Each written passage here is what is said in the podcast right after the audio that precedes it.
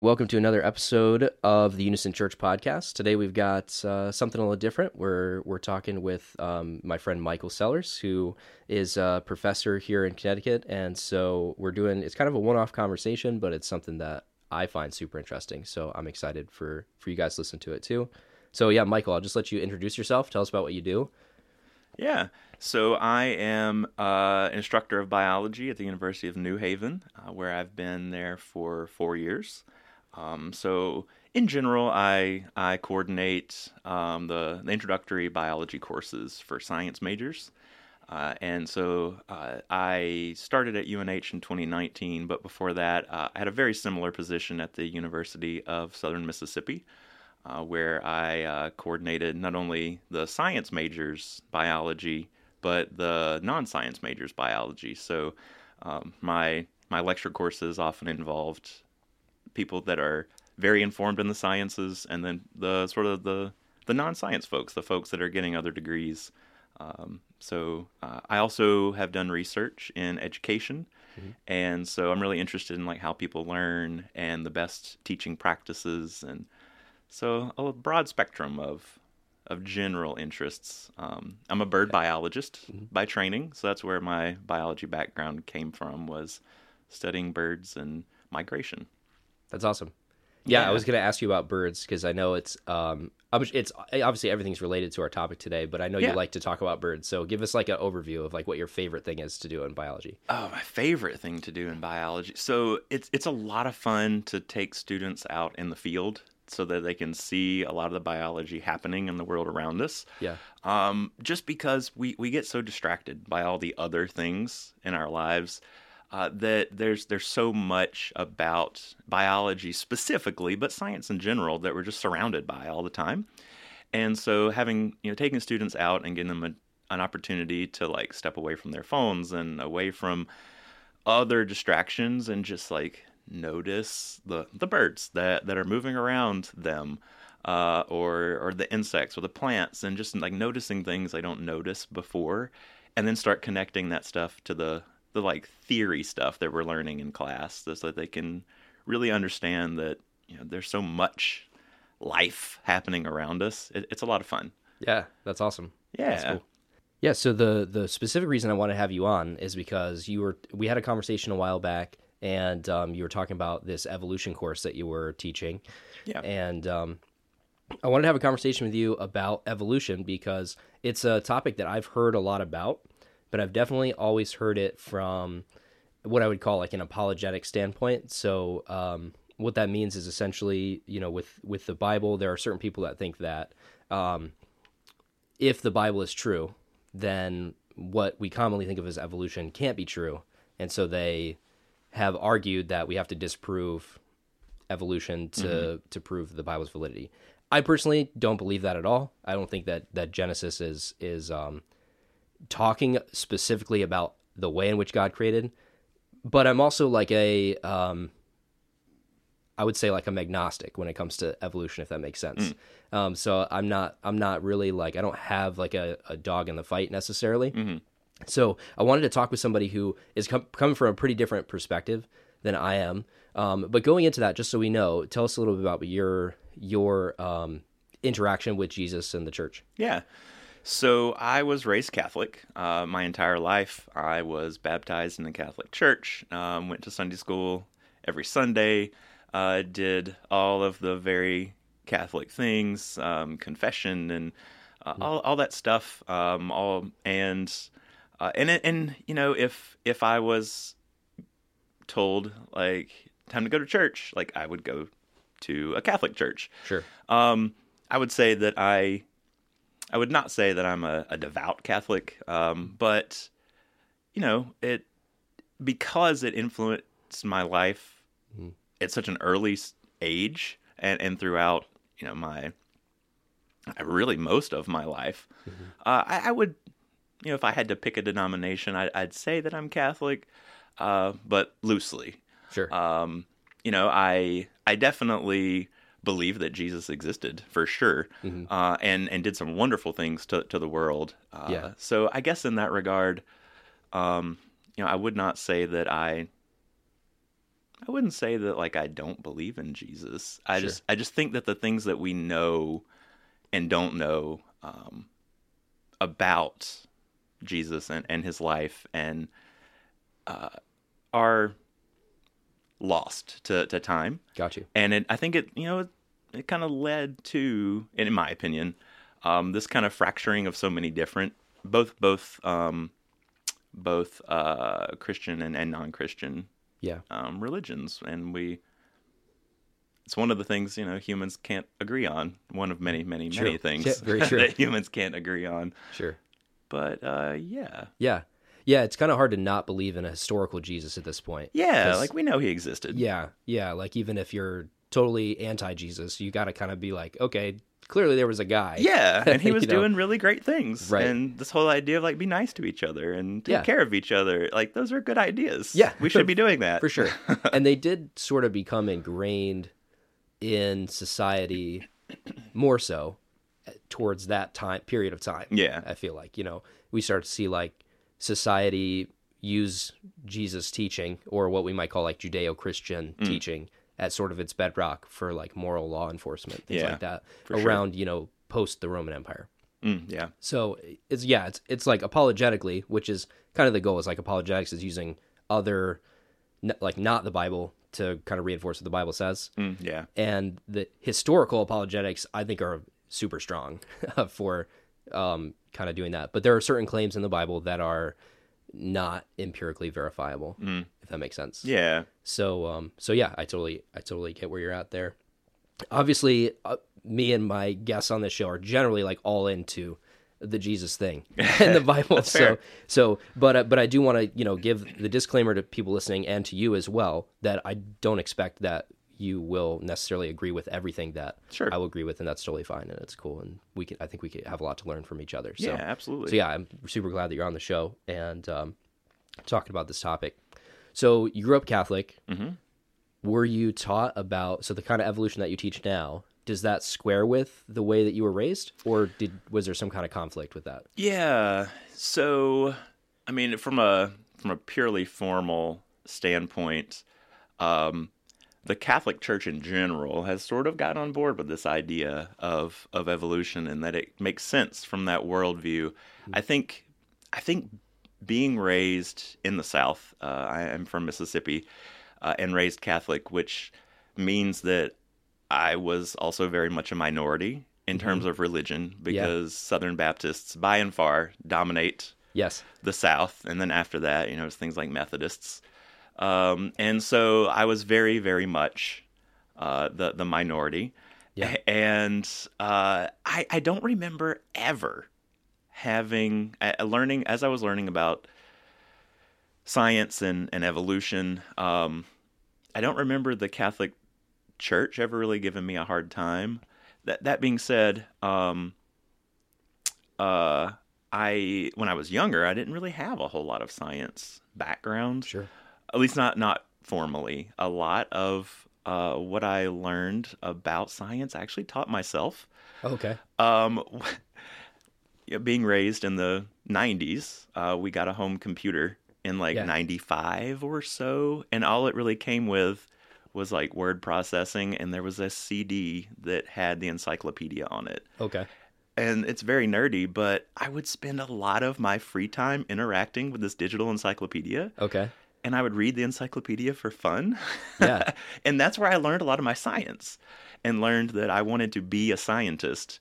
Yeah. Um, But we, we've we've been friends for like a few years now, and that does not surprise me at all. Like, Yeah. that's so like on brand. Yeah. I love that. and it was great and I loved it. Uh, and so I didn't really the the Catholic Church never seemed to ever come up in Yeah. terms of like you know, what what they feel about science. Now, my non-Catholic friends, it was a pretty regular thing that would come up Okay, um, where you know we'd be learning something at school and and you know somebody would verbalize that like they didn't believe that because Sure. their their pastor told them something different about Yeah. science in general uh and so that's when i first really it was high school when i Yeah. first started noticing that there seemed to be some sort of divide yeah, between science and religion i didn't really understand it right. um because i was you know 14, 15. Like, you don't understand anything when you're 14 and 15. You think you do, but Right, you right. understand nothing.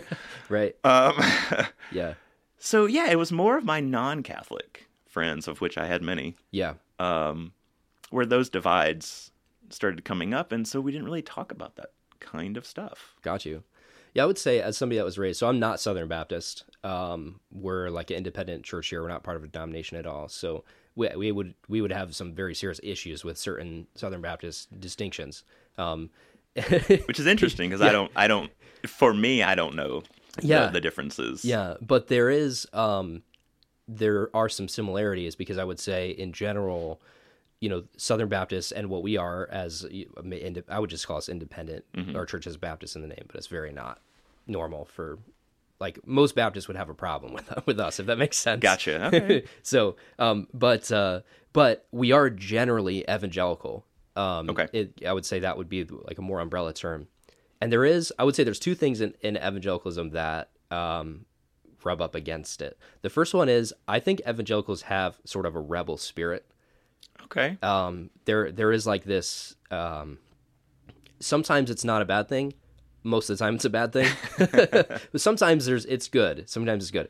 Uh, But I would say where it becomes a bad thing is like okay, there you know there's this distrust of like the man and also the media and and things like that. And so there's always like they want to like fact check everything. But the problem is, is that, and this is just a general problem. That's a world problem. Not ever- problem is when we fact check stuff, we go we go into an echo chamber to do the fact checking, Yeah, right? that is true.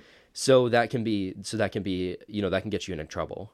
And I think that's where you're talking. There's a divide because there there is actually like real scientists that are professional scientists that it's just that when evangelicals fact check, they'll go to them. Yeah. You know what I mean? And they'll and they'll find the answers that they're they're looking for. And I think that can become, you know, like I said, an echo chamber. The other thing though is that, um, they there is like a foundational difference in where truth comes from for the, for an evangelical and this is this is true of, of the catholic church too but i think to a lesser extent and that is that like the bible is the supreme authority I fully embrace that the Bible is the supreme authority. And so when we look into um, like Genesis 1 and 2, there's no mention of evolution. And we'll talk about what exactly that, you know, that means and stuff. But there, but I, I will look into Genesis 2 and I'll say, or Genesis 1 and 2, and I'll say, w- is Genesis 1 and 2 even talking about the way in which God created the world? Like to me, it seems like if you're taking the Bible seriously, that you have to hold that, like, okay, God created the world in some way. But there are a lot of uh, theologians that would now argue that God could have used the evolutionary process Right. to to to do that. And um, one of the things that I'm hoping to do with the, the next part of our conversation is just talk about what would that look like, maybe. And What does science think that evolution looked like in general? Um, And so some people though they'll they'll take the Bible and they'll say you know there's no room for evolution and because there's no I'm going to believe the Bible I'm not going to believe science Yeah. and that's the divide that you're speaking of that's where it comes from is they feel like the bible's incompatible with that Right. view of science then they go into their echo chamber and they see that oh there's some science science that that um, agrees with what i think and so they kind of become solidified Yeah. in, the, in that view so i agree that there's a huge divide i don't think that there has to be such a dis- distinct divide like i said though i'm still agnostic Yeah. a- about no, it, so- I, I agree. And I tell my students that that when we're learning about a- anything in science, not not just evolution, like um, evolution and, and science are one way of interpreting the world around us, just like religion is, and they don't have to be incompatible. yeah Um, in fact, it's important that we form bridges between different, all, all different sort of aspects of the way that people understand the world. And they do that through different ways. People do it through music and science and religion and you know, art and technology. And I mean, you pick your topic. yeah Um, right And they, they are all interconnected because they're all, they're all like human right experiences. Yeah, definitely. and and interestingly enough, we actually have to hold the distinction that if something is true, it has to be true everywhere. Like that's a very strong like evangelical thing that, that Yeah. we believe is that like okay, if God did create the world, then the world should show that. We call that general revelation. Okay. So general revelation should line up with what we call special revelation, which is the Bible. The Yeah, special okay. would be like divinely inspired in Gotcha. that case, right? So the divine and the natural should sort of line up if what we claim to be true is true. Yeah. Um, but I think the application of that, how is something true, is like a big Hmm. question that when I read the Bible, I'm saying, I know this is true. How is it true? Yeah. Right. So if something isn't trying to talk about science, maybe maybe it's you know it doesn't have any like truth bearing towards science if that makes sense that's one possible thing um, like i said i i, I want to try to remain agnostic because i that's definitely where i am so i don't want to say something necessarily that ties me to a certain belief because i'm still kind of working this out so Yeah. so yeah, help me with that. Explain to me what what's evolution all about. So, what is evolution all about? Uh, it's a it- well, for one, it's it's a humongous concept. Yeah. Uh, I have, I guess we'd say professionally, been studying science and biology and evolution for 20 years, Yeah. and I would by and far never say that I know it all Sure. at all. In fact, I feel like the more I learn, the less I know because I keep it keeps revealing new questions that I'm like, well, why is this? Well, why is that? Well, how did that happen? Right. And so but in a nutshell, when when I am especially when I'm introducing uh, e- evolution to new students, whether it's a formal evolution class or like it's an introductory class, um, I usually start by just saying the most succinct definition i- of evolution is change over time. Okay. And then we start kind of sort of morphing out from there. Like, what is changing? What kind of time? Sure. When it boils down to it, evolution, when we say change over time, is changes in gene frequencies in a population. So now we're adding like new science terms. Yeah. Which is the part where I, I was saying, like, we kind of start expanding out and I try to incorporate what we're learning Right, right. in class. So genes, of course, are are in our DNA, and genes are discrete units of DNA that code for proteins, Okay. which in turn give us the traits that we see in, in our in our bodies, for example. I'm having microbiology flashbacks. to Yeah, yeah. college. okay. Uh, and so, for example, uh, if we're talking about if you have curly hair, for Yeah. example, curly hair, um, your your hair is a protein. It's made of keratin Mm-hmm. and some other stuff, but that the instructions for making hair is in your genes, and the fact that it's curly depends on which amino acids, which are the building blocks of proteins, Mm-hmm. which amino acids are hooked together when your cells are making hair. Okay. And so if those have those amino acids have very close interactions, it causes your hair to curl around itself Sure. and that makes curly hair. Got if it. you have very straight hair, that means that a different sequence of amino acids is built, Okay. which have fewer interactions with each other, and so they don't curl around each other and it makes straight hair. Okay. Cool. And then when you see all the variations that we see in humans, those are just variations on on that gene. Got so different flavors, if you will, of of that gene. So that that's the gene part of the definition. Yeah. Now, when we say changes in gene frequencies, what that means is that different ratios of genes are found in the population at, at different numbers at different times. Sure. So, um, s- uh you know, if we did a broad, if we took all humans everywhere and we, you know, kind of inventoried them to see do we have more straight haired people or more curly haired people or more wavy haired people, and we did the math, so you know, calculate percentages. Yeah. We would get, you know, some number out of 100% of Yeah. the people. That that's the ratio. So, uh and let's just pretend that 75% of the human population has curly hair Sure. and then, you know, maybe 20% have uh, straight hair and 5% have wavy. I'm making things up. Yeah, I'm making yeah. those numbers up. Sure. But th- those are the gene frequencies. Okay. So now here comes the time part. When we say change over time, what we mean is that if we look at human population over time, so over uh, different generations of humans, that, that's really what we mean by, by time, Yeah. do those ratios change? Right. Are, are we seeing over time less curly haired people or more curly haired people? Uh, and so add those, as those genes change over time, that's evolution is how often certain genes are appearing in the population over a given time and if that's changing then there's some sort of evolutionary change at work Sure. But then that leads to more questions. It's like, why are curly haired people disappearing in, in this made up scenario? Yeah, right. Um, there's some factor that's Yeah. causing less curly haired people or more straight haired people. And then we, we ask that same question about all kinds of characteristics Yeah. not only in humans but in birds and plants and bacteria and on and on and on. Right, right. So that's that that's really what it boils down to. Yeah. Evolution is change over time, changes in gene frequencies, Yeah. and then everything else is an expansion from that. Right, right. So if I remember, because I have, I actually have like a pretty big interest in science. Yeah. I thought about going to school for physics. Like I was very into Oh yeah. science, and I was kind of good at math, but I didn't want to go to school for like twelve years. Fair. And I didn't That's want to be fair. an engineer, which is the only thing you could do with physics that doesn't require twelve years of training.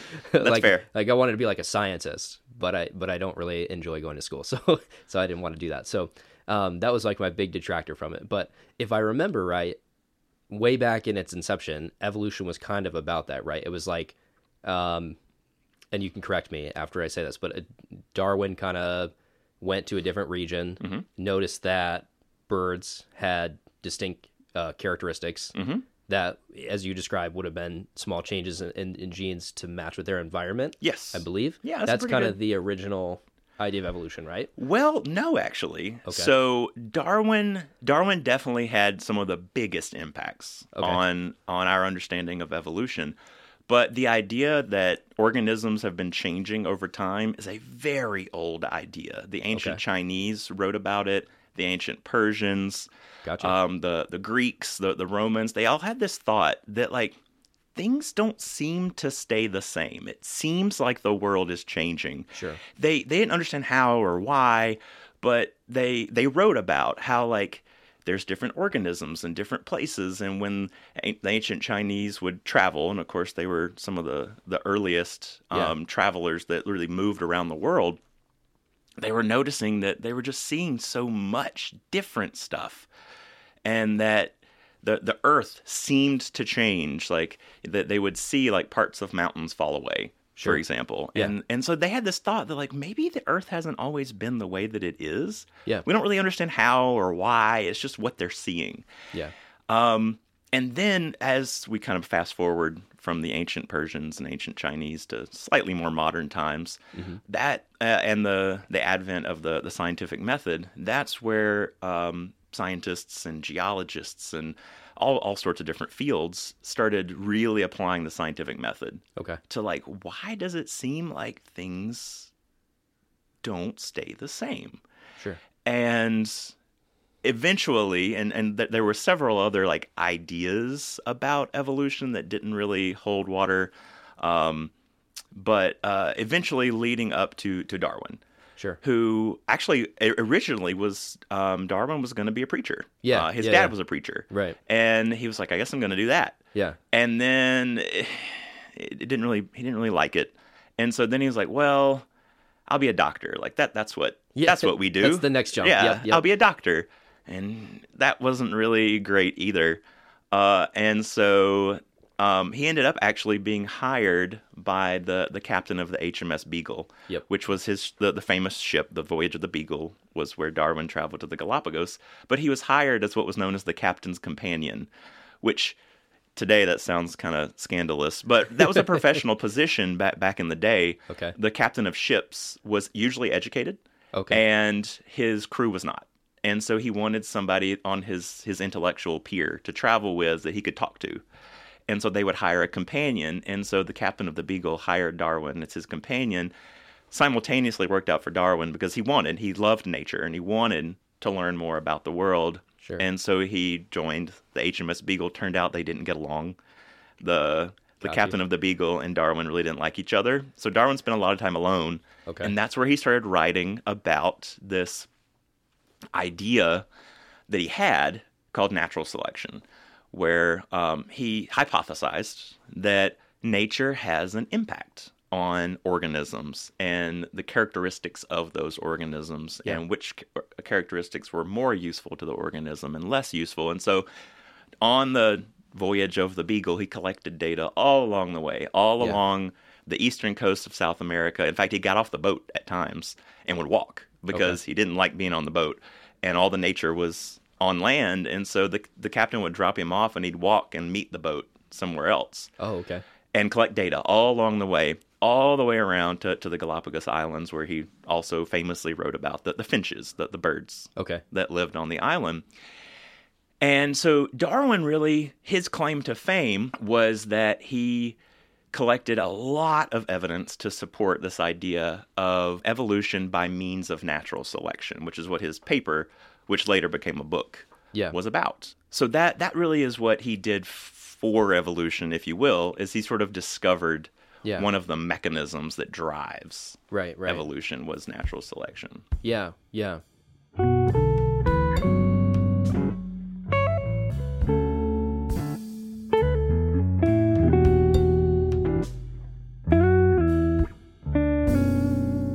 So let me make a few claims, and then you can kind of critique me on that. Okay. So if I if I if I kind of take what you were saying earlier and what you're saying now about Darwin, this idea of natural selection would kind of be that the the organisms with the genes more suited to the natural environment tend to survive, while the ones with the genes that are not as well suited to the environment die.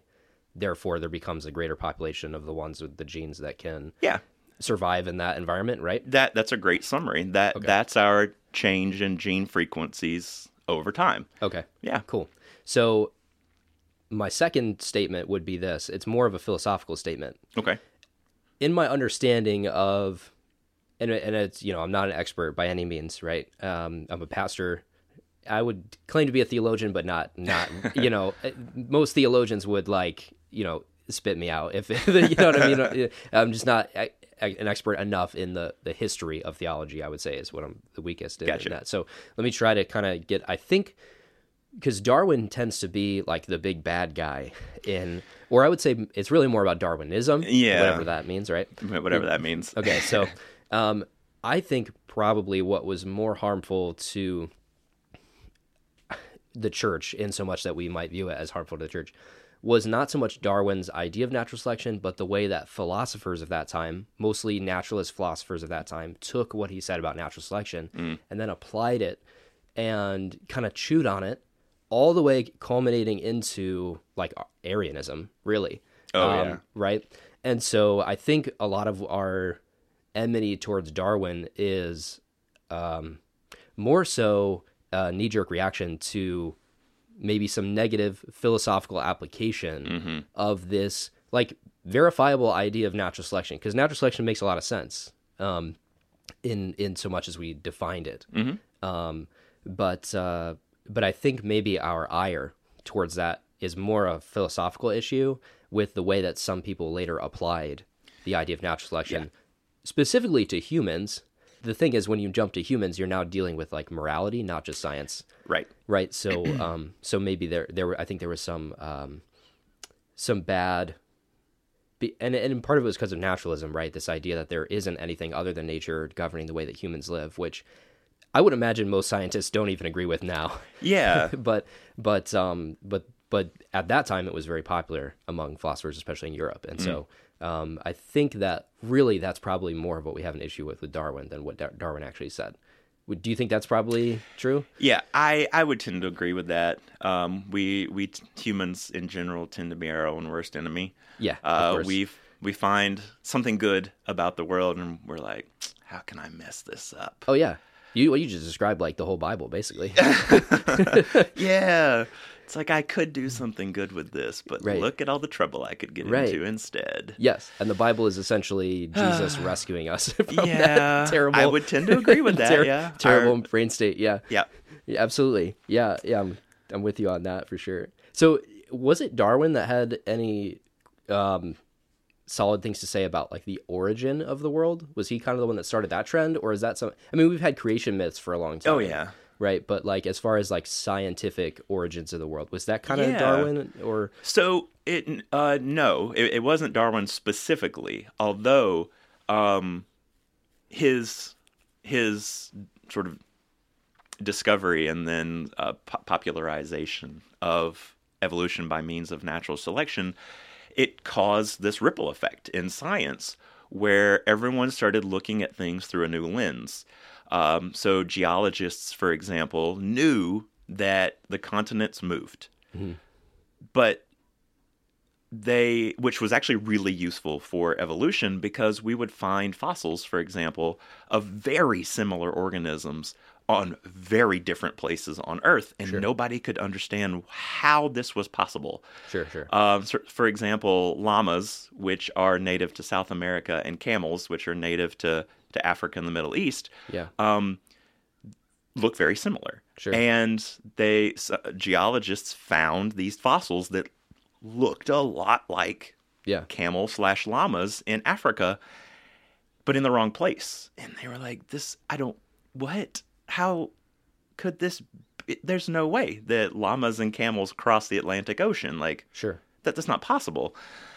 But they, the geologists knew that the continents were capable of movement, Sure. and so Darwin's sort of d- discovery of natural selection had that ripple effect where now we could start connecting dots Yeah. and realizing, well, once upon a time, South America and Africa were one continent. And that meant that once upon a time, there were some ancestors of camels and llamas that lived on that continent Sure. and they got separated Yeah. when those continents moved apart. And in, in, um, in biology, we, we call that vicariance. Okay. When some barrier arises, that can lead to a, a speciation event, which Okay. is a component of evolution. So when uh, an organism that is the same species gets separated, yeah. they they can't swap genes anymore. Okay. And so now the the ancestors of camels and llamas, um, they're on different continents once those separated. So now we've got some that are on South America and some that are in Africa, and those continents are moving further and further apart. Sure. They're experiencing different selective pressures, di different Yeah. different components of natural selection. Um, camels started living in hotter, drier climates. Mm-hmm. They adapted by um, losing a lot of the Yeah, long, losing shaggy hair. fur Right. being able to conserve water. Um, their their their bodies are much much much higher off the ground, so it keeps them off the hot sand. Sure. Whereas llamas, the, the ancestors of llamas moved up in the mountains, Yeah. where it was colder. They needed the shaggy fur. They're lower to the ground, um, and those those those characteristics that were beneficial were selected for Yeah.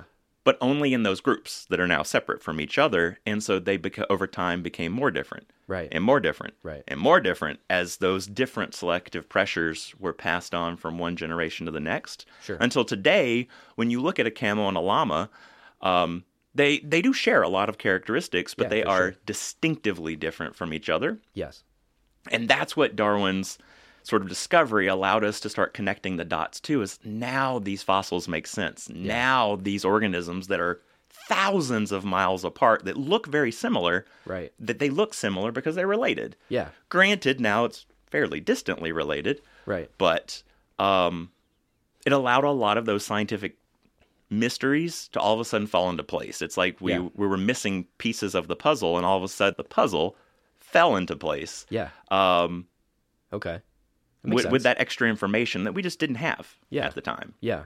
So I'll tell you, maybe you might laugh at this because I don't know how you how you feel about Noah's Ark at all, but there actually is what you're saying is an idea that gets brought up sometimes when people talk about Noah's Ark, Yeah, and that's that you know Noah's Ark. We have like the, we're given like measurements for Noah's Ark, so we know Mm. like approximately how big it would have been, you know, according to you know if those numbers are are to be like scientifically accurate. yeah, and and people have said there's a lot of different animals out there how could we get all these onto the ark like the like the the bible story says Yeah. right?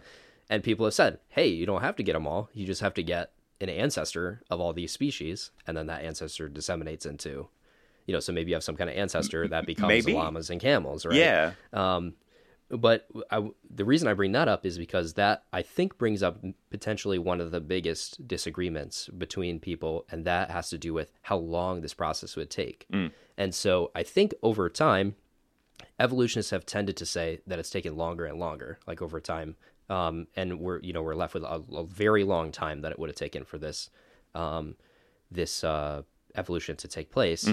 Um, whereas if you again, if you're to take all the numbers in in scripture literally scientifically, then then you're you're only left with you know eight thousand years or so, right, and you're also left with the assumption that the animals and humans were created pretty close t- to one another. You know, if you're to take a very literal seven day approach to Genesis 1 through 2, Yeah. um, where God literally created the world in, in seven days. Obviously, this is some kind of special act, so it would have to be, you know, not following what's natural in science. It would be like some kind of special Yeah. God thing, right? Um, but if we're if if you're to take that as seven literal days, then you have sort of you know and five and six, like one day apart, the animals and the humans were created, um, which I think is a, one of the probably one of the biggest disagreements that I see anyway when I t- talk uh, talk to people or uh, when I talk to people about evolution is that you know we need all this time for these different species to arise because it takes time for evolution to happen. Yeah. So, what um, what would you say like how how much time would we be looking at for some of this to happen? So there is there are many, many, many, many different ways that evolution can happen. Natural selection is just one. Yeah. So in general, natural selection can happen over a few generations. Okay. Uh, it can happen over many generations. Uh, rates of evolution vary dramatically Okay. between different groups of organisms. Usually, it, in terms of natural selection, it usually has something to do with the the time between generations. Mm-hmm. So, for humans, for example, we make babies. You know, f- f- every time you have a new human, it takes you know, we'll we'll just say twenty-ish years for that human to mature and then be able to have another Yeah. baby. Okay. So 20 years, just to pick a number, yeah. is a fairly decent amount of time between generations. And often um, you need a lot of generations in Yeah. order f- to see these, these big, large scale changes Sure. over time. Sure. That being said, there are other aspects of evolution that can happen very fast. Okay. Um, in humans, if, if we want to pick a human example, um, the the human characteristic for digesting milk. So people that are lactose intolerant versus lactose tolerant. Okay. That's an evolutionary change in humans that happened um, only over uh, a few, just a, a handful of of um, a relatively short generational time yeah. uh, for for humans.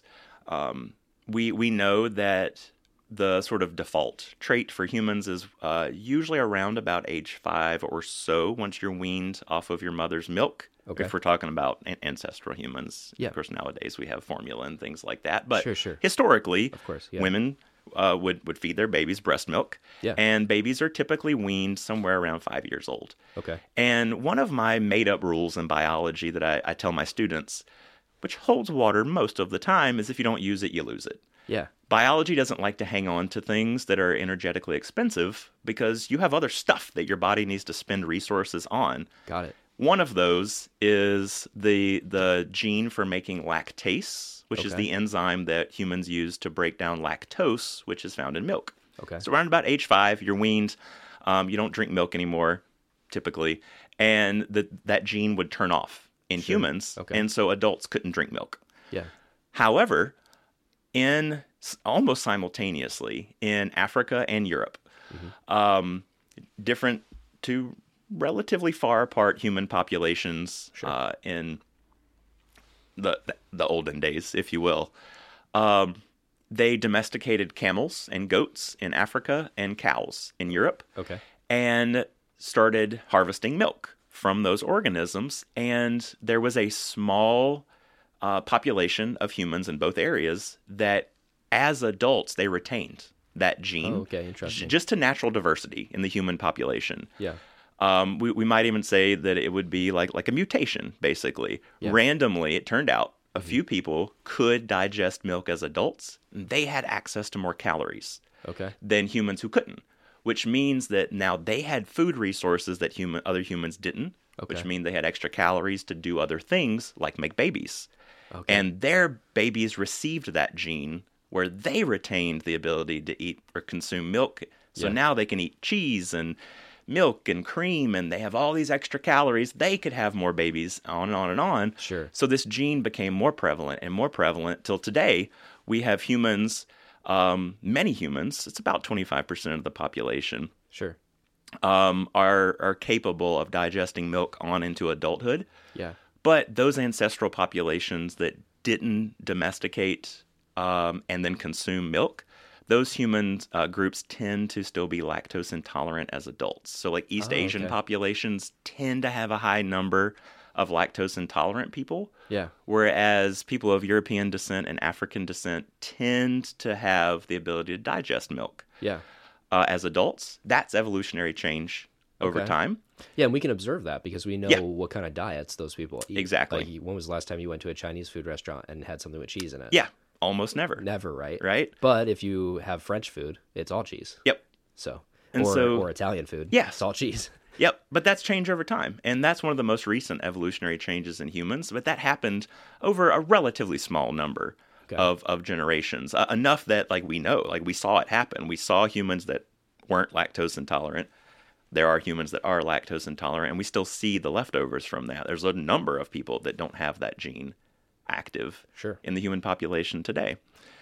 Um, we can also see evolutionary change very rapidly in some species. F- b- Uh, bacteria, for example, have very short generational times. So whereas new humans, you know, uh, m- we make new humans roughly every 20 years, if, you know, Right. if we're thinking about the just kind of an average human. But bacteria have offspring under ideal conditions, sometimes every half hour Sure. they divide. So their generational times are shorter, which means that their rate of passing genes on to the next generation is significantly higher. okay. And so that's how we end up with resistant strains of bacteria that are resistant to our medicines because they, they start out being able to die from it. But as we apply this medication, this antibiotic, for example, m- the ones that are weak to it die off, but the ones that have natural resistance, they survive and pass their resistance genes on to the next generation. And so now more of them are resistant. And Got then you. they survive and pass it on again Yeah. until eventually you end up with whole populations of bacteria that our medicine doesn't work anymore. So then we got to Right. switch to a new medicine. Yeah, and that I mean we're all familiar with that kind of science because we've been hearing it through the whole COVID pandemic. all the different Yeah. strains and stuff like that. In fact, there's a good chance some of your listeners might have had an infection from like MRSA, the the methicillin resistant Staphylococcus aureus.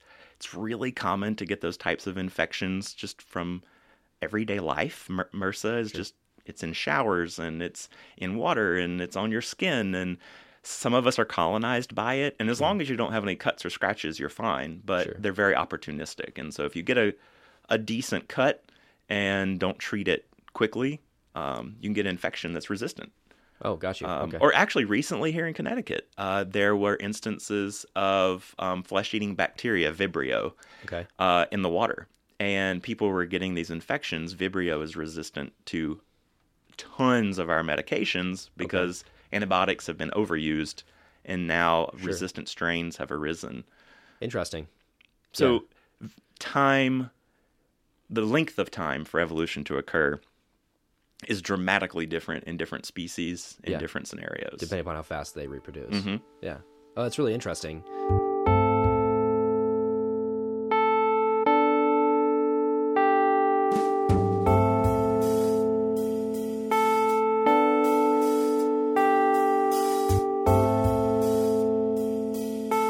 Yeah, this is um probably not what most people would think of when they think of evolution.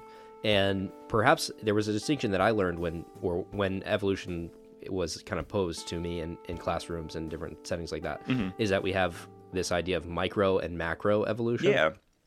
Are those dated terms? Do people still use No, those? no. All right, cool. my the, the textbook that I I for my evolution class has a whole chapter only on macroevolution. Okay. So in your in your textbook, this is actually an interesting question. I didn't even think to ask this, but if you're if you get your science textbook, right? Mm-hmm. Um, you're saying there's a chapter on macroevolution. Would the rest of the thing be on microevolution? Or Not necessarily, but a, a lot of it is because the the microevolution is changes at, at the genetic level, Sure. and because so many so many aspects of biology are linked to genetics. Yeah. the the vast majority of what you're learning i- is genetics. right? Okay. Uh, and in fact, uh, if we, which it would not, I don't think it would be a very interesting conversation, but if we did talk about some of the like ways that we, um, the way that we analyze evolutionary change statistically, a lot of that involves really unique genetic techniques okay, got you. that to just like talk about would be super boring. But but a, j- just because that is really the that's the nuts and bolts. That's that's the what, what I often describe to my students as the the tools of evolution is is at the genetic level. Yeah. Um, because that's what's changing. It's just that we see it at the the macroscopic level represented as like my curly haired example Sure. uh, earlier. Yeah. Um, the, the characteristics that we can actually visualize with our eyes. So that's what you would call macroevolution would be the visual. Yeah, that um, when when we talk about macroevolution, we're talking about like large scale. The um, Sure. w- when we use the the prefixes micro and macro, m- m- the prefix macro is like big. It means big, right? Yeah. So when we talk about like speciation events, that that's a component of macroevolution. When we see when we talk about like phylogenetics Yeah. and looking at the interconnectedness of life and how new species arise from old species, that, that that's macroevolution. Gotcha. And then micro is everything that's happening kind of at the genetic and molecular level. Okay, so even some parts of macro, so microevolution is very much observable. We've been talking about that this whole time. Oh, for sure. Very much observable, right? Macroevolution, one of the things that I've always heard against it is that it's not observable, but it sounds like some of it actually is observable. Yeah, a- all of it is. Uh, in fact, it wouldn't be science if if we couldn't observe it. It's literally uh, probably if you think back to learning about the scientific method at any point in your life, you learn Yes. that part of it is observation. Right. You have to be able to see it because that's how you collect data on it. Okay.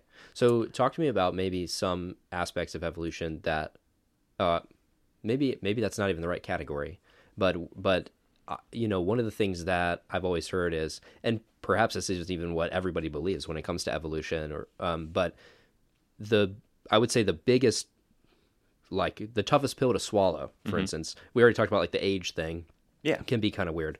But the other thing is, um, definitely in like media and stuff about evolution, we have this idea that you know all life started as kind of like a couple proteins, and it Mm-hmm. kind of grew into like single cell, and then eventually becomes you know what we see today with Yeah. humans and animals and stuff like that.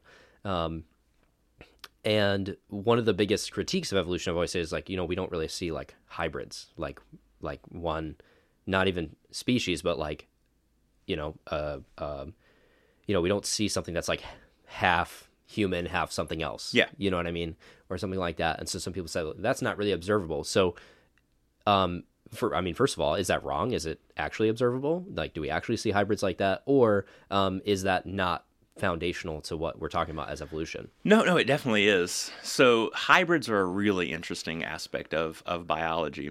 So uh, hybridization happens when two very similar species interbreed, Okay, and you get really sort of a, a mix of the two original parents. sure. Usually, it happens when two species are very closely related. Yeah. and, and we see hybrids all the time. Be, being a bird biologist, um, there are a number of instances where you do get hybrids of, Okay. of birds. So two species um, that interbreed, and you result or it results in offspring Yeah. that are kind of a, a weird mix of the two. Sure. I mean, we have that with dogs. Yeah. So, well, dogs are all the same species. Okay, So whether got we're it. talking about Chihuahuas or Great Danes, they're all Canis familiaris, the the the, the dog that's been um, the humans have, have domesticated and have been you know Sure. their best friend for now thousands and thousands of years. Sure. Uh, what what we see are what we call like dog breeds Mm-hmm. are really a result of artificial selection, which is one method of evolution. Sure. So you've got natural selection where nature sort of selects characteristics, and it sounds like nature's a person when we say that, but nature's Yeah, of not. course. Right, right, We- right. We just mean that it's a mechanism that is filtering out useful traits and non-useful traits. Yeah. Artificial selection is when humans do the, the filtering. Right. And that's how we ended up with all the dogs that, that we see. Yeah. But whether we're talking about Chihuahuas or Poodles or Cocker Spaniels or Great Danes or Greyhounds, they're all the same species, which is why they can all interbreed and produce viable offspring. That's Okay. really the key or one of the, the key sort of definitions Yeah. of what makes a species is that um, we, we we call that the biological species concept, Okay. and it's that generally speaking, if two organisms can interbreed and produce viable offspring that can also make babies, that's a that that means they're the same species. Sure, sure. So And if they can't, then they're not the same species. would a hybrid be more like if a dog and a wolf maybe? That yes, That would be more like yeah, a hybrid. that that would be more like a hybrid, right? Okay. So um, our, our domestic dog descended directly from a common ancestor with wolves, which is why often what what can happen, especially if you have a dog that just like lives out in the yard, yeah. um, and sometimes they do breed with wolves, Yeah. um, and and you do, you know, you get these hybrid offspring. Often though, hybrids end up being sterile Yeah. uh, because there's a number of barriers to to speciation, um, and one of those they're, they're what we call prezygotic barriers. So like barriers to like the actual intermingling of the organism, Yeah. and then there's postzygotic barriers, and what we mean by that is after they they've copulated, after they've done the act, Yeah. there's something about their their biology that prevents the offspring from being viable. Gotcha. And one of those is often hybrids are sterile Got it. because their chromosomes are compatible enough because they're similar enough that they can be born and survive and live and you know be potentially great pets if we're talking about like a hybrid between a dog and a wolf. You know, live their long, happy doggy life, Right. but they can't make babies because Right. the chromosomes aren't compatible in order to form Got you. gametes and then make more babies. and that's why we don't get like a new. uh, yeah. What would the word be that would it be a species like a Yeah. new species that's Yeah, like so- from that? Right, yeah. So for example, lions and tigers are very closely related. They're they're large cats. They're they're they're in the Felidae family. Yeah. Uh, they can breed. You can breed a lion with a tiger. You get a liger. Yep. That's the actual definition, uh, the actual name of that organism. But ligers are sterile. You Got it. ligers can't make more baby ligers because Yeah. they are not a species. They're a hybrid. I see. Okay. So how then did we end up with totally different branches like humans from monkeys or something like that? Yeah. You know, like I said, if that is foundational to evolution even. Yeah. So, um, that's a really big question. Yeah, I know. Uh, It's I a know. lot to unpack. I know I'm asking you to like put, you know, make concise these huge, you know, observations. yeah um so what what that boils down to is is another one of those ripple effects from from darwin's uh, discovery of natural selection is that if if species do change over time Mm-hmm. and new species arise from old species that would mean that all life on earth is interconnected yeah, definitely. uh, and which I think is a beautiful thing that Yeah. we're all connected to each other, whether we're talking about plants or mushrooms or dogs or cats or yeah, bats and uh, or it's actually a very Christian thing. it too. really is. Yes, Right? Um, and, and in the you know, I actually my next Hebrew tattoo is the word ruach, which means the breath of God, and it's what creates everything. Yeah. In Genesis, it's kind of like a beneath the surface of the Genesis narrative is that God has in you know infested all of creation with life. It all comes from God. Uh, Paul even quotes some Greek philosophers that said this of Zeus, that said that you know. Uh, in Zeus, everything has its living, yeah. and uh, Paul actually adopts that. He quotes it twice in the New Testament. He says, "In in Yahweh there is everything has breath and has their living, their essence from God." And so that's that's a very Christian idea, Right. That, that every all life is connected. Yeah. And the science backs that up. Yeah. Uh, all life on Earth speaks in DNA Mm-hmm. and, and RNA, the same alphabet, the A's, the T's, the C's, and the G's of DNA. Yeah. All life on Earth, whether we're talking about bacteria or um, Yeah. dolphins or humans, all of our genetics are the same. I lost my train of thought. That's okay. Because That's all right. your your your connection I- to that was like Yes. it was really like Sorry. it was really like it, I, I got like theological on in no, our it, it was science. great. Like I, I loved that connection, but now I lost my Yeah. train of thought. What so was the question? Um, the question is just how then do we end up with like humans Oh. from apes? It would be like the most significant one for for Christians anyway. yeah, for sure. If these hybrids tend to be sterile, then how would we? Yeah, yeah. So one of the most common misconceptions about evolution is that if two species are related, that like one came from the other, which is absolutely not the case. Yeah. One of the mo- one of the probably the worst things that ever happened for people's understanding of evolution is that really stereotypical image of like monkeys Yes. morphing into apes, morphing into Yeah, and like Disney like ran with that. There's been like a Yeah. ton of movies where that's like the beginning of it. Yeah, and that is literally not the way evolution works at all. I anticipated that whatsoever. to be the case. Yeah, it's That's one of the reasons I wanted to have you on, actually. 'cause yeah. I think this boogeyman evolution that we think is Yeah. actually not what people think. Right. We would never say that like humans evolved from monkeys or monkeys evolved like that is absolutely not true. We share a common ancestor. Yeah. Um, and that ancestor was neither a monkey nor a human, uh, but similar enough and recent enough that we share a lot of characteristics, more characteristics between us and the other apes Got than it. we do other organisms. So, like, we have five digits on a hand, Sure. we have fingernails instead of claws, we have Sure. binocular vision, uh, we have noses instead of snouts. Yeah. Uh, our faces are relatively flat. Uh, we form large social groups. We have communication and social structure. We share all these characteristics Yeah. with so many similarities because we share a common ancestor. Those traits were beneficial to both species and they got passed on over time. It's just that the ancestors of humans experienced different selective pressures. Got it. Um, so humans moved out of the forests, out of the trees, probably because um, in ancient Africa, um, due to changes in the climate, a lot of the forests started to dwindle away, and more grasslands started to arise in Africa. Uh, and and we know that humans arose in Africa. There's um, there's a lot of genetic evidence connecting all humans on Earth back to Mm-hmm. ancestors in, in Africa. Um, but because our ancestors started living in the grasslands, um, grass was tall. Yeah. And so one hypothesis for the evolution So we, of like, like, stood up. upright walking Yeah. was being if you could stand upright, you could see over the grass and see predators. And if you couldn't stand upright, You got got. you got got. Yeah. And so the the like low stature trait was selected against, whereas walking upright was selected for Okay.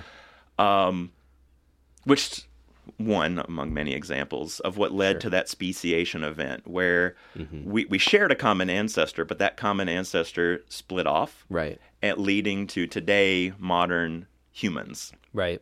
Would And that of course- be like uh, what do they call it? Homo erectus? Right. So Would that he- be that. yeah, speciation so- event or yeah so uh, in um, w- when we talk about the, the scientific names for organisms on earth we, we use a binomial system so two names yes. Uh, modern humans are homo sapiens Right. which is latin and it translates as a man who knows Okay. um, which is a little a little conceited of us, but Yeah, we, maybe. we we do know things, Sure, so it's it's a man who knows. Yeah. Uh, but the whole Homo genus, which is all of the the human like Mm-hmm. um, apes, What a clever pun. yeah, I know, right?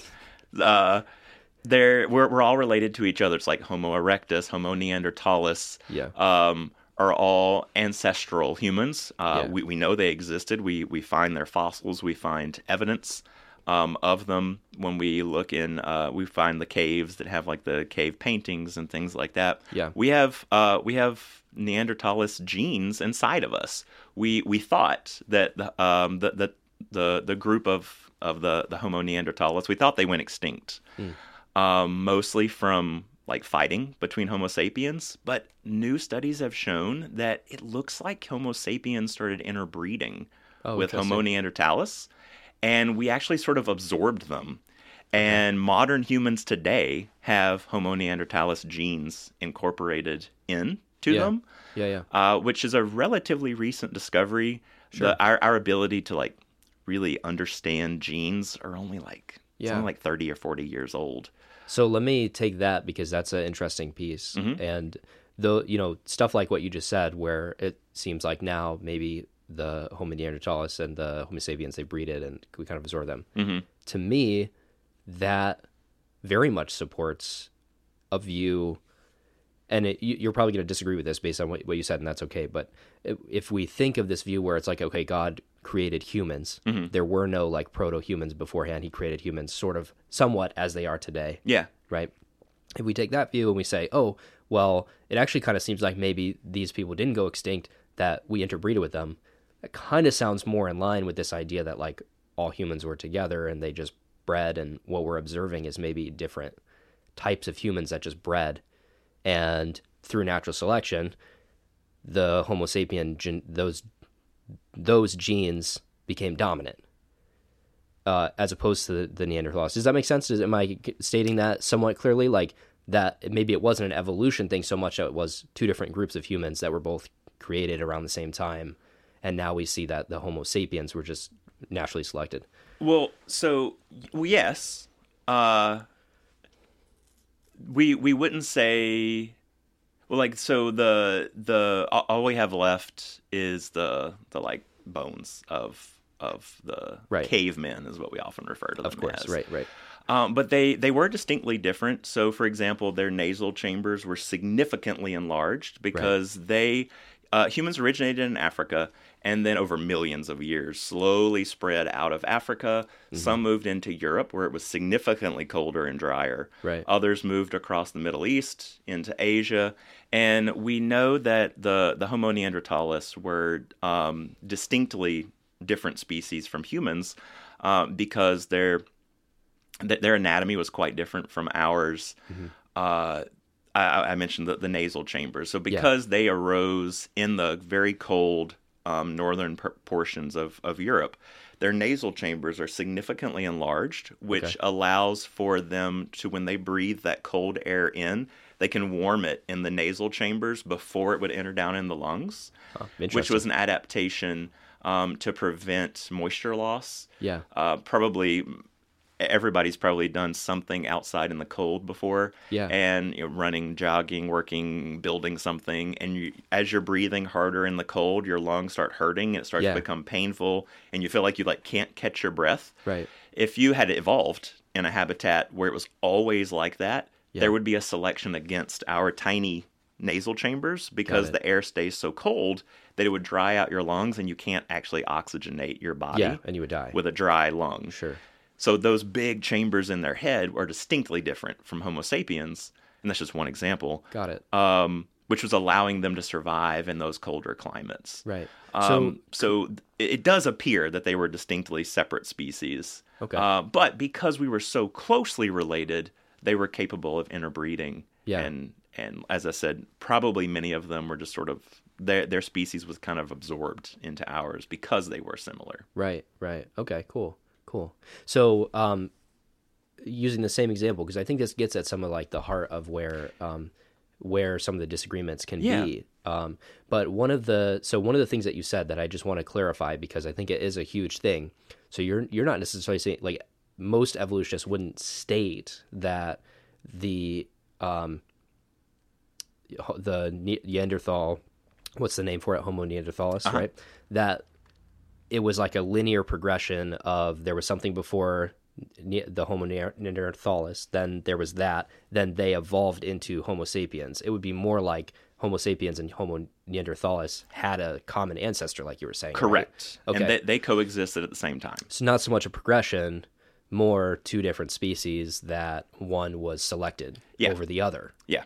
Okay, interesting. So could it be that um could it be that during the ice age it was just true that Homo neanderthalis there were more of them because of the conditions. And then once the ice started to melt, there became more of the Homo sapiens, but they totally coexisted the whole time and they would have both maybe been considered human. I understand that's more of a philosophical idea Yeah. than, a, than a than a human idea because we're talking species, and I think what people hear when they say species is okay, Homo sapiens are humans and Hom- Homo neanderthals are not.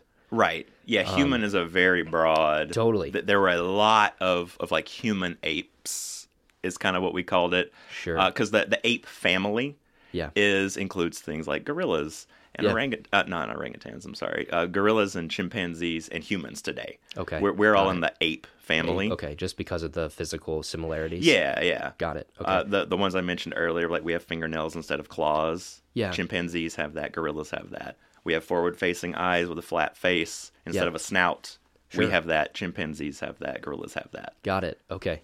Got it. Okay. So, uh, so it could be possible then that Homo neanderthalis are still like human beings, just shaped differently Yeah. than than uh, Homo sapiens would be. yeah. And that that would pr- probably you'd have to talk to an anthropologist Yeah, to sure. for those those specific distinctions. But yeah, as I understand it, we we would say like that they were all like quote unquote human.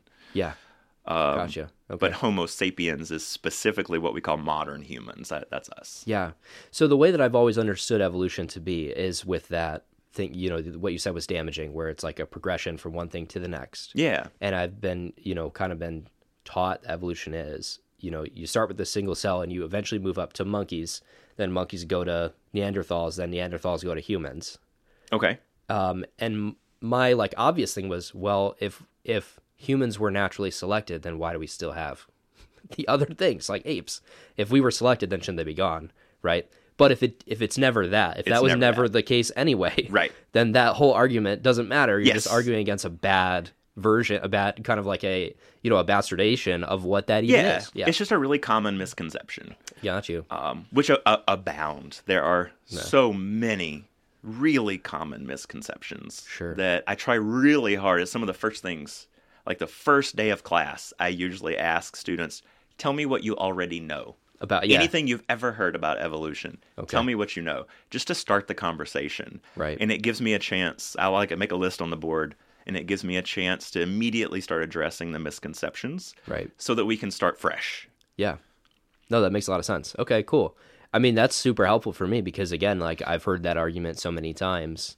And same thing with like the hybrid argument where it's like, oh, well, like mutation is generally bad, so how do we get this mutation to get Yeah. get to that? That doesn't even seem to be quite in line with what No. evolution teaches either. um, definitely in in genetics and, and evolution, a, a mutation is important. It's it's probably the most common way that new characteristics arise in a population.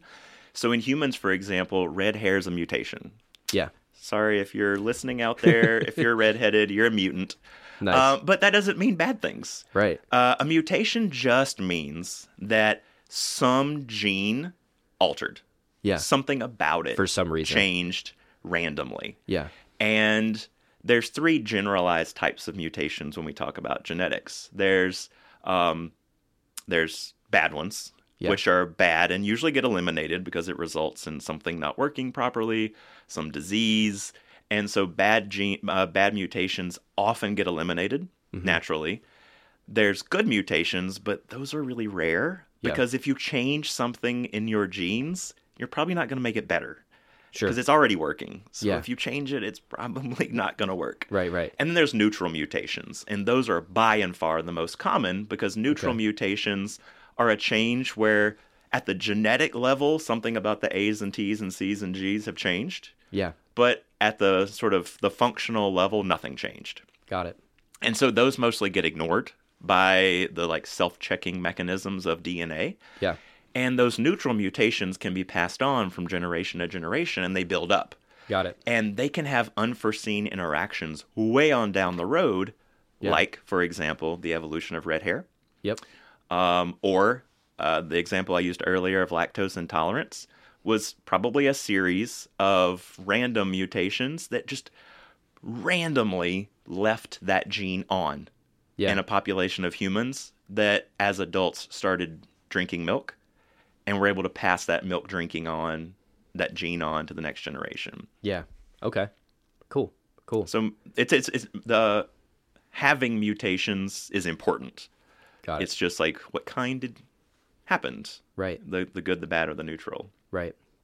So I'm thinking that, you know, the big, the big, like, um, you know, I've said that there's been tough, tough pills to swallow, some disagreements, but that most of what we've been talking about is, I feel like it is not those at all. Yeah, I would say maybe the the biggest thing, and maybe you could speak to this as sort of like a way to to wrap up a little bit. and We'll kind of end on this thing, but um, I would say the biggest thing is the amount of time that would have to take to get to where we are now seems to be pretty different from the amount of time posed in scripture. Now, some of that I think is just the nature of you know we started writing around that's true. eight thousand years ago Yep. when the Bible started to get drafted, right? Yep. Um, but um, this idea that um, there's so many theological categories. I'm now trying to simplify.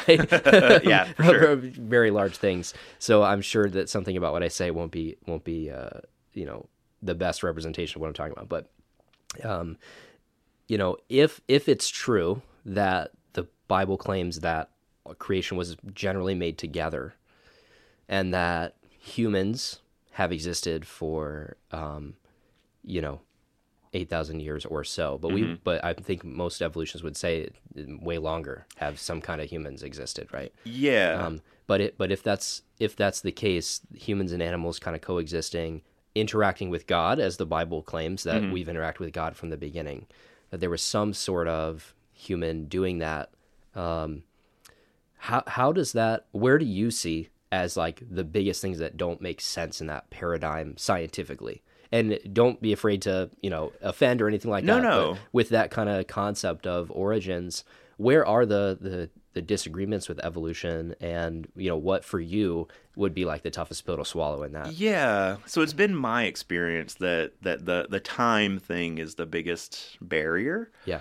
Um, in fact, I remember in in high school, quite a few of my friends that were um, uh, that were were Baptist. They I remember distinctly a day where all my friends showed up at school and they were all talking about how the Earth was only eight thousand years old Sure. and um, I had s- in my you know infinite amount of of free time in the summer as like a you know fourteen year old.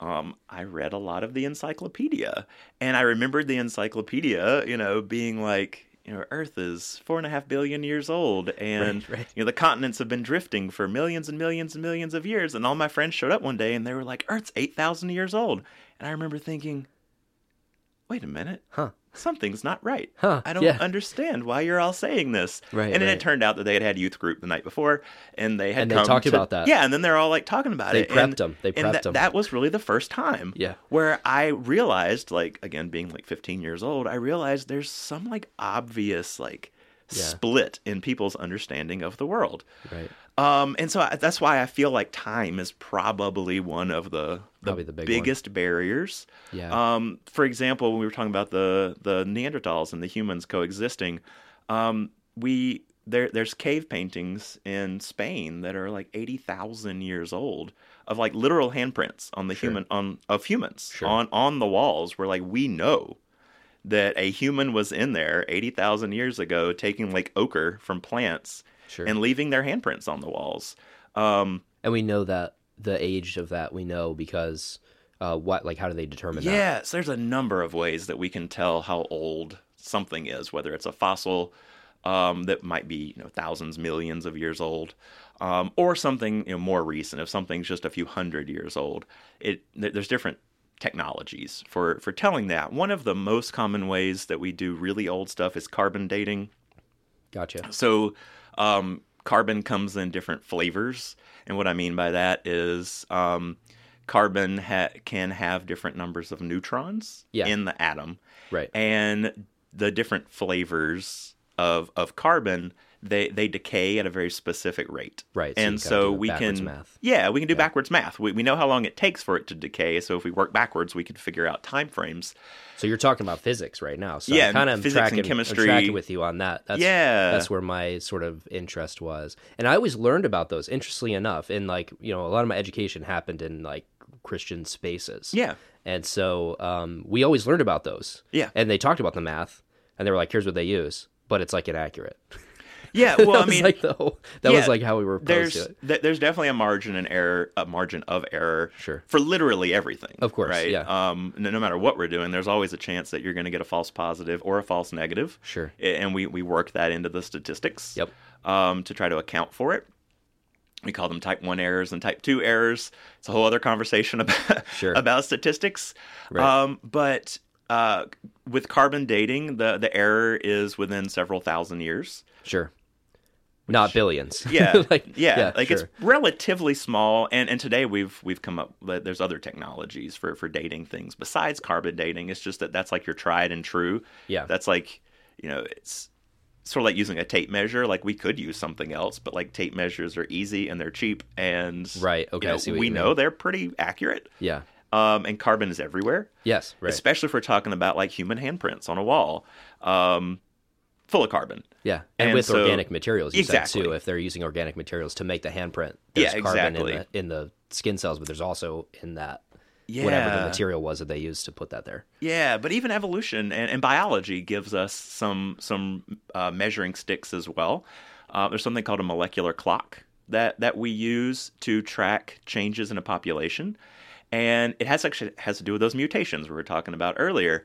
We know that um, on average, mutations work their way into a genome at a relatively steady rate Got it.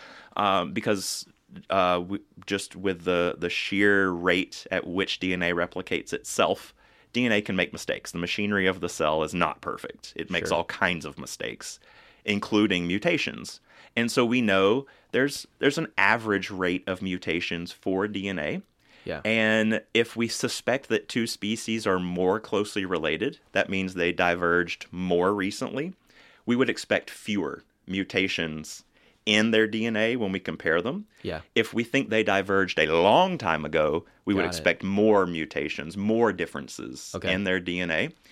But we also know that if they diverged a long time ago, like for example, humans and mushrooms are related, there's like 2 billion years of of differences that have worked their way into their genetics. Right. But we know that we share a lot of the same genes. Um, surprisingly, uh, humans share like 49% of their DNA with bananas, which is So wild. weird. uh, but Yeah. but we do. Yeah. Um, and that's because once upon a time we Yeah. shared a common ancestor.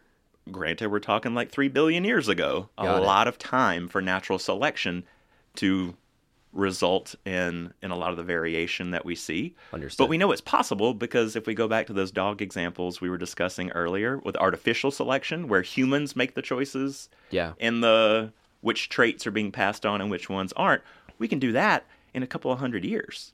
Uh, new breeds of dogs up, are, are appear all the time. You know, when, whenever you're shopping for a dog, you'll Yeah, find there's some new, new, type of dog, and that's because artificial selection, when when we pick the traits, can happen very fast. Yeah. Um, because we're kind of doing it with a purpose, whereas natural selection takes significantly longer. Sure.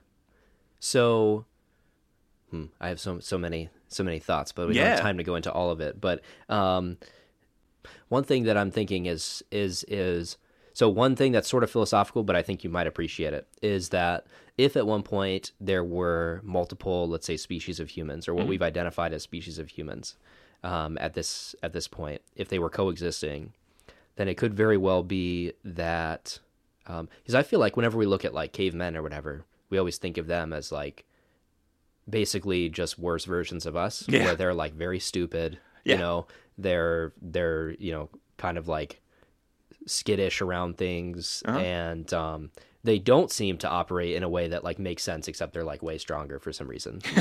um, and uh, so we think of that, but it could p- be possible that if at one point there were different, what we had identified now as species of humans, and if they were both human, they could have been basically just like us, but shaped differently. And perhaps it's like hubris that makes us think that we're just the the the new and improved replacement for some of these Yeah. species that we've seen. Yeah. Um, yeah, I, I think it would be incorrect to say that like they're just worse versions of, of us. Yeah. Um, because there there were a number of really great organisms that were super good at what they did. Yeah. Um, and they went extinct. Right. Not that they were like bad or like they did anything wrong. It's just extinction is also a natural process Right. of of biology and evolution yeah. um, uh, species just don't last forever, unfortunately. Right. Uh, they they die off. That's one of the truths of biology is like yeah. species rise and species fall. Uh, in fact, we, we measure those rates. We call them alpha and omega. Interestingly enough, it's a, Yeah. it's a statistical measure of origination rates for species and then like termination rates Right. of species. Yeah. There's a board game called Small World that actually deals with this. Oh, That you're really? talking about, yeah. Nice. Yeah, yeah. it's, that's, it's that's all what it about is. like the de- the you know having your species decay and your your alpha species take take control of whatever that was. It's yeah, interesting. yeah, yeah. No, so that's one thing I feel like maybe we're we just have a whole like worldview issue when we look at that because um, if it's if it's true that there were definitely other humans that were shaped differently than us, um, then it would you know theologically it would it would have to be that they would be like humans, image bearers of God in some way. I mean, in, perhaps. Genesis, right? So it's possible Yeah. in the framework of what you're describing for Yeah. that to be the case. Cool. Yeah, there's a whole family tree of humans with probably more, actually, definitely more more species than I even know the name of. Yeah. Um, species that uh, appeared in the fossil record for a while but didn't last long, or species that are like a branch off and have nothing to do with our primary lineage. They're a branch off, and then they died. Right. They, they died off. Um, Right. Homo erectus and H- Homo habilis, and Yeah. um, which again, that's more of like an anthropology. Yes. Uh, 'cause Definitely. I am definitely not an anthropologist. Uh, sure, sure, sure, sure. Yeah, and I understand there's like a you know a metaphysical component to humans that again I don't think that many scientists are doing well at the like purely natural thing anymore. I think that's kind of out of vogue now that we kind of anticipate that there's a metaphysical portion of humans that I mean you're more in Oh. those spheres than I am, but like there is a metaphysical component to humanity that is distinct from yeah animals. yeah but like the, the study of that kind of falls outside the realm of science because science is about observable Yes. like data that we can collect and analyze and Right.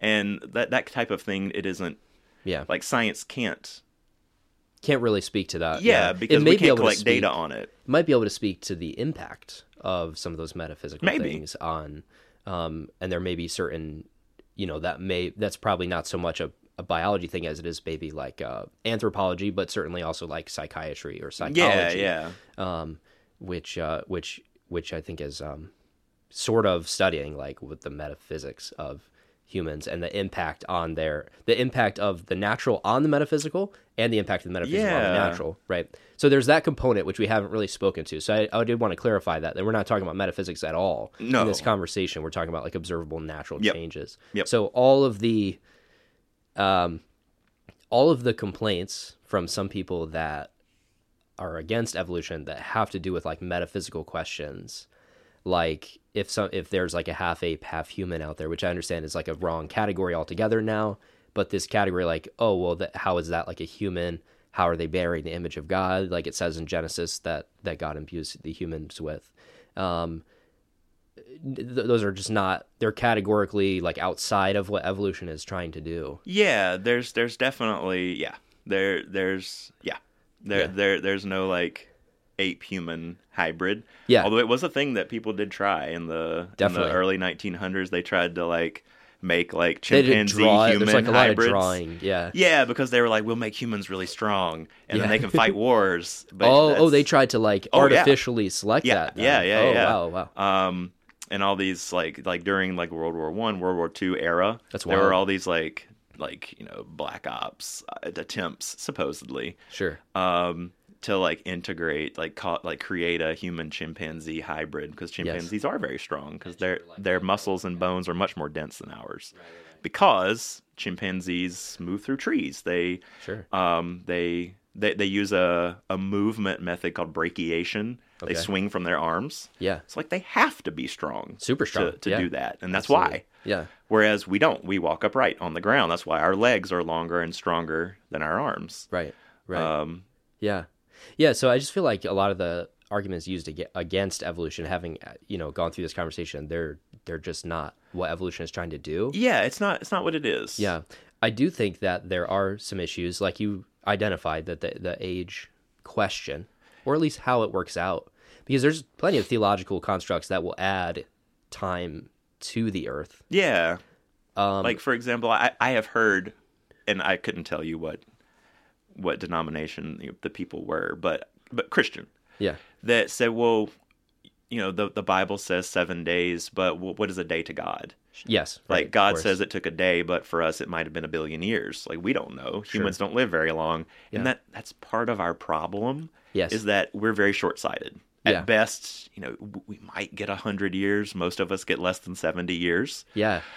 And so everything seems to not be changing to us because we're here for like literally an instant. And that's Yes. it. We're gone. Right. Um, and so we don't see Yeah. these big changes typically, um, but but we can. Yeah. We, we can see, for example, um, the the evolutionary change that we were talking about, where species are literally changing over time. A very famous study in the 1970s, done by a married couple, um, in, in the Galapagos with with the the birds of the Galapagos.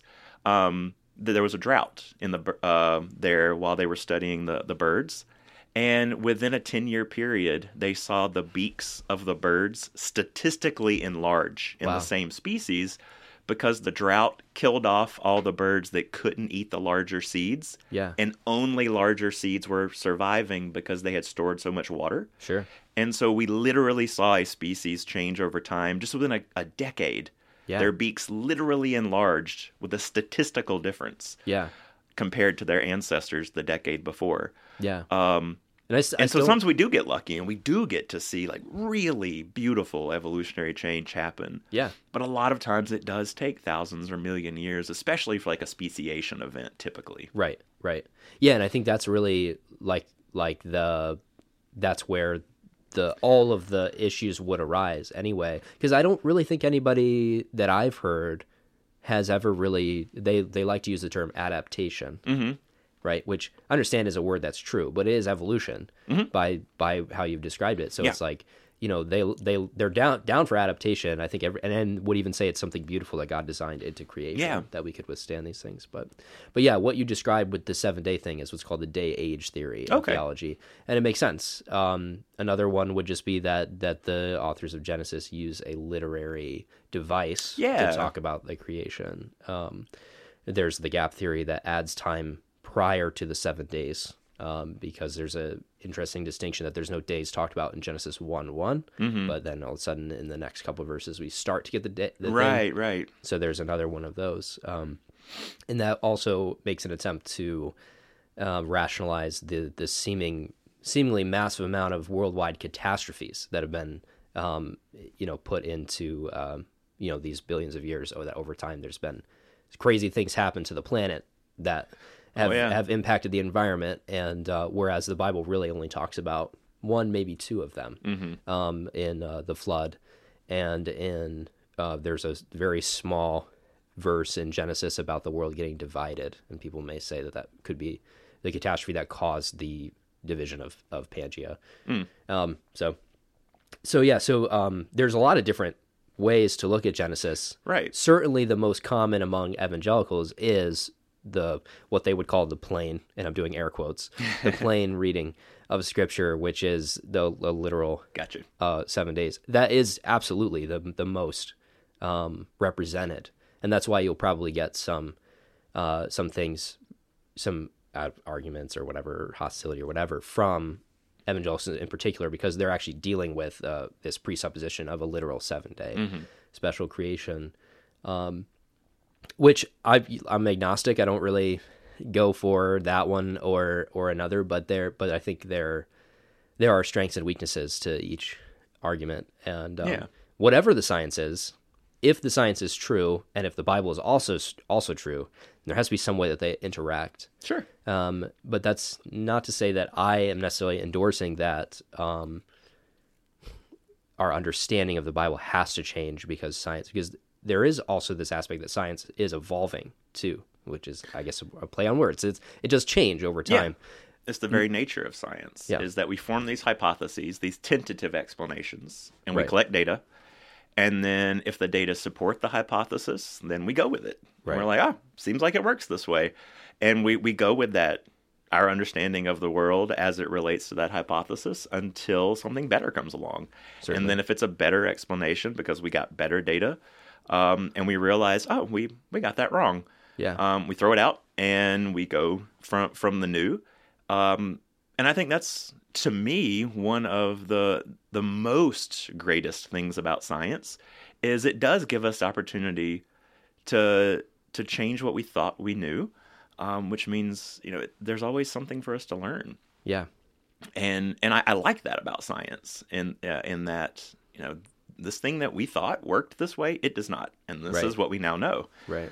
um, which is why one reason why I became a scientist is Yeah. as I like that. I like that we're getting to learn and that there's always more Yeah. to know. Definitely, definitely. Yeah, so there may be something that helps to, you know, clarify the the two narratives of of evolution and and Genesis, perhaps, or there may be something that spurs one closer to the other. Yeah. if that makes sense. Mm-hmm. Um, but I think it's very obvious to say that there's a lot of observable evidence for evolution as a concept. And I would say any Christian out there listening should at least give thought to this huge thing that really governs the way that most science is done Yeah. um, in, fact, this area. Yeah, a, a very famous evolutionary biologist, his name was Theodosius Dobzhansky, said that nothing in biology makes sense except in the light of evolution. Hmm. Um, because we had all these different puzzle pieces that were just kind of scattered around. Yeah. And then once we realized how evolution works, it all started coming together. Well, Like my llama and camel example right. earlier, um, it all started sort of making sense. Yeah. You know, why why do humans look a lot like chimpanzees but are obviously different? Yeah. Why can we take the gene for insulin out of humans and put it in bacteria and have the bacteria make insulin for us so that people that are diabetics can get Right. insulin very fast? Right. It's because bacteria and humans speak the same genetic language. Right. Because we share a genetic ancestor. Yeah. Um, so it all starts making sense Sure. um, sure. which is a very famous quote that I, I like to use because it's Yeah. it's like ah Yeah. all of a sudden there was this like this interconnected thread that we just couldn't see Right. Right. um, yeah, and it becomes then. like a language to talk about things that are happening. yeah um, which which makes sense uh, to me. Um, I would say there, you know, a lot of the reason why we share such genetic things is because we have a common uh, creator as well, um, which I don't necessarily think that you would wholesale it throughout the window. No, And I- no. I, think most most scientists actually, uh, well, I'm not saying most, but there are plenty of oh many scientists that believe in you know ev- I I guess what I'm trying to say is that evolution and the idea that God created the world are not necessarily incompatible with each other. no It's the way in which they're compatible with each other that we need to grapple with. And there may be some things, um, you know, I'm not wholly convinced about everything in the evolution narrative.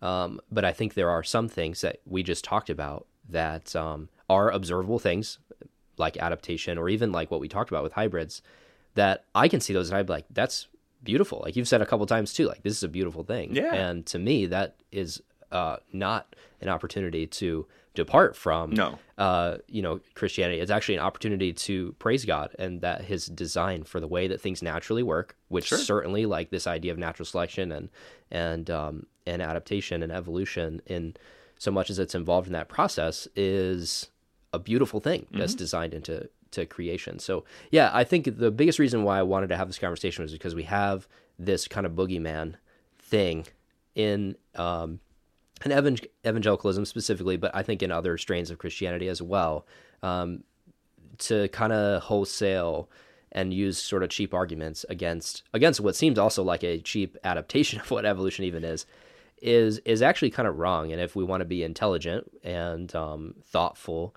uh, followers of Christ, which I think the Bible actually calls us to be thoughtful and wise, yeah um, that we we have to grapple with this in some way and figure out okay well what does that actually mean for for the origin of of life and for how we even live now Mhm. so I agree thank you so much This- absolutely this, has been really cool super interesting for me um, I'm I'm grateful for your time I I'm happy to be here and um happy to you know maybe do a part two maybe maybe folks will have more questions and they Mm-hmm. can give you the questions and then I can you know come back and maybe try to address more Absolutely. misconceptions yeah I would love to do that and there's plenty of ways to reach me in the in the I put all my links in the bio so you Cool. can just go ahead and reach out and say hey I would love to talk about that thing again So, Great. thank you so much Yeah, thank you. appreciate it All right.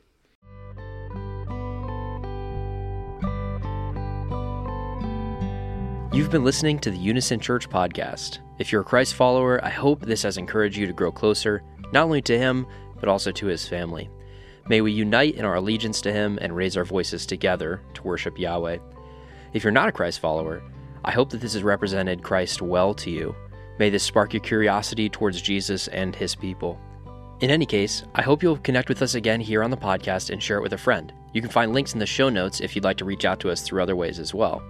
Thanks for listening, and I look forward to being with you again soon.